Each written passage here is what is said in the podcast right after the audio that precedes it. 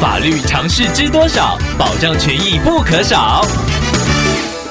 欢迎收听法律知多少时间，我们请到台湾瑞瀛法律事务所律师郑瑞伦来为您解答法律上的疑惑。各位听众朋友大家好，我是郑瑞伦律师。郑律师您好，听众朋友阿福透过官网留言板想要请问您，他的悠游卡之前不小心遗失了，卡片有绑定发票载具自动兑奖，想要请问郑律师，如果卡片被捡走的人拿去消费，存在里面的发票如果中奖了，这样使用悠游卡的人是否有侵占发票的疑虑呢？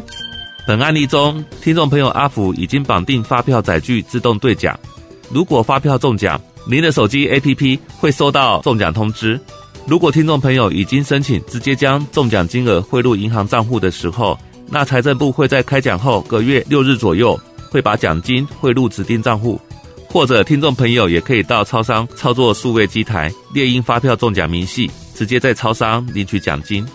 以上分享了那么多，就是要告诉听众朋友，用绑定后的悠游卡消费并不会有实体发票，而且消费明细会直接归户到听众朋友您本人的云端资料，即便听众朋友没有携带实体的卡片，也是可以领取发票中奖金额的。所以捡到悠游卡的人，他是可能会构成刑法上的侵占遗失物罪，但是应该没有侵占发票或者是中奖奖金的问题。以上希望律师的回答可以帮助到听众朋友。法律知多少，小小常识不可少，让您生活没烦恼。